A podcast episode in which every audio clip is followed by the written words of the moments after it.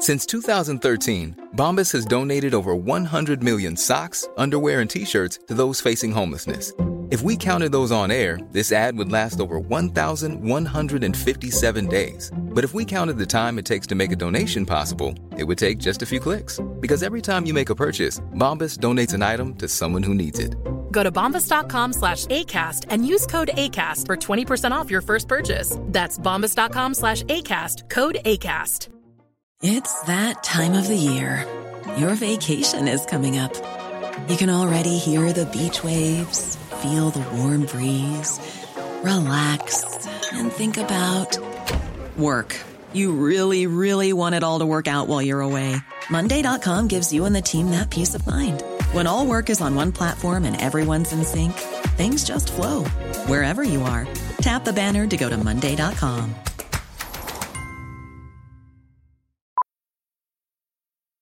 Millions of people have lost weight with personalized plans from Noom, like Evan, who can't stand salads and still lost 50 pounds. Salads, generally, for most people, are the easy button, right? For me, that wasn't an option.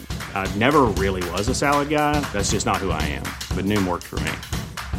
Get your personalized plan today at Noom.com. Real Noom user compensated to provide their story. In four weeks, the typical Noom user can expect to lose one to two pounds per week. Individual results may vary. Let's take a look at some of the indie games announced at OTK's first attempt at a gaming showcase. June 9th, 2022. This is Let's Play Daily Gaming News. Hey, what's going on? My name's Nate Bender, and welcome to Let's Play, a daily gaming news podcast where we run down everything you need to know from the gaming world in about five minutes. Coming up, Saudi Arabia is continuing to make investments into gaming, and Intellivision's Amico is officially a disaster. Yesterday, the gaming organization started by streamers One True King did their first ever gaming showcase, focusing on indie titles. Along with over 30 games showcased, OTK gave out a $50,000 grant to put towards one of these games' development. While there are way too many games to go over, what I will do is pick out one of each genre that got my attention. But if you want to check out the whole showcase, a link will be in today's show description. That being said, let's start with action games. The one that caught my eye was Gori Cuddly Carnage, which is a cat flying around on a cursing hoverboard that kills things. Next is adventure games, and out of the four that were shown off, the first one, Arto, got my attention, which is an open world hack and slash game with an artistic twist. Arto changes the art style when you progress. In strategy games, the RTS Immortal Gates of Pyre looks really interesting. In the developer interview, we found out that Immortal is focusing on making the RTS genre more accessible. To that end, Immortal looks to be combining the best parts of StarCraft 2 and Age of Empires. For platformers, Robotree looks really fun with its physics based platformer, reminding me a little bit of QWOP for its controls. The next category is party games, and the one that stood out to me here was Renown, which is a base building survival game. So basically medieval Rust. But what I don't understand is how Renown is supposed to be a party game. For shooters, the first one OTK showed off really looked interesting Fashion Police Squad, which looks to be an old school Doom clone, but instead of shooting hell spawns with a BFG, you're shooting clothes at people who have no style. For simulators, Ages of Kataria caught my eye. Ages of Kataria looks like a more robust Animal Crossing clone with a focus on the passage of time, because your character does age, along with the villagers aging over real world weeks while you build up your village.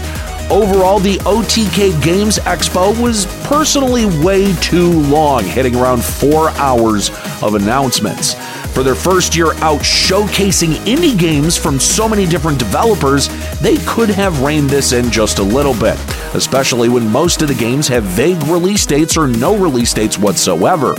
Some of the categories I didn't hit were puzzles and RPG, but again, if you're interested in sitting through the entire showcase yourself, a link will be in today's show description. Saudi Arabia's Crown Prince Mohammed bin Salman is continuing his gaming investment crusade by purchasing a $1 billion stake in Embracer Group, acquiring 8.1% of Embracer Group shares. This investment is again done through the Saudi Arabia Public Investment Fund via their subsidiary, Savvy Gaming Group, and makes the PIF the second largest owner of Embracer Group shares. Embracer Group's founder and CEO Lars Wingefors commented on the investment, saying, quote, Over the past few years, Saudi-based entities have become one of the most significant investors in the global gaming market, and the games market in MENA is one of the world's fastest growing, with $5.7 billion in 2021 revenues and more active gamers than either the US or Western Europe. The largest country in this market by far is Saudi Arabia, and having visited Saudi Arabia, I have seen the gaming community and opportunities firsthand. Now, isn't that some nicely put corporate whitewashing of Saudi Arabia and their atrocious human rights record? This is the reason I keep covering the PIF's investments into gaming, because the more and more this happens, the more gamers are going to forget about where this blood money is coming from. Salman's entire plan here is to propagate money into these gaming companies to push out more favorable propaganda for Saudi Arabia. And if CEOs like Wingefors are going to continue to paint Saudi Arabia as the bastion of untapped potential for the gaming industry, I'm going to be right here bringing up the atrocities that Salman and his administration has committed, like the murder of journalist Jamal Khashoggi. Intellivision over the last couple of months has been trying desperately to launch their new console, the Amico, despite really not very many people wanting one. I reported about Tommy Tallarico stepping down as CEO of Intellivision in February, and in March, Robbie Landis, who was covering for me, covered the recent reveal of the Amico itself. Well, this time around, Intellivision is laying off a portion of its staff to curb costs. In a letter to people who pre-ordered the Amico, now CEO Phil Adams said, quote, "We have dramatically reined in the operating cost, which unfortunately required a significant reduction in staff." Adams' email further details plans to license out Intellivision's IPs to other developers to continue funding the development of the Amico. Adam finishes the email by going over refunds, saying, quote, We are slowly processing refund requests. The public's uncertainty of our status in the last few months have understandably led to an influx of pre-order refund requests. Because of the reduced staff and financing requirements for continued operations, our responses and processing of these requests have been delayed. Rest assured that our intention is to honor all refund requests.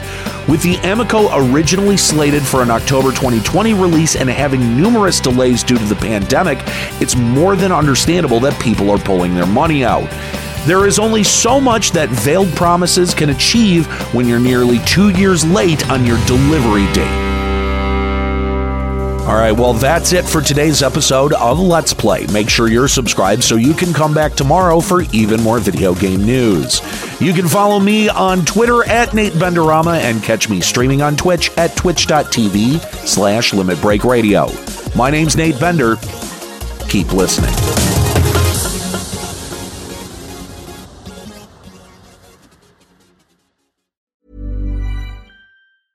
Hi, I'm Daniel, founder of Pretty Litter. Did you know cats tend to hide symptoms of sickness and pain? I learned this the hard way after losing my cat, Gingy. So I created Pretty Litter, a health monitoring litter that helps detect early signs of illness by changing colors, saving you money and potentially your cat's life. Pretty Litter is veterinarian developed, and it's the easiest way to keep tabs on your fur baby's health right at home. Go to prettylitter.com and use code ACAST for 20% off your first order and a free cat toy. Terms and conditions apply. See site for details. Even when we're on a budget, we still deserve nice things. Quince is a place to scoop up stunning high end goods for 50 to 80% less than similar brands. They have buttery soft cashmere sweaters starting at $50, luxurious Italian leather bags, and so much more. Plus, Quince only works with factories that use safe, ethical, and responsible manufacturing. Get the high-end goods you'll love without the high price tag with Quince. Go to quince.com/style for free shipping and 365-day returns.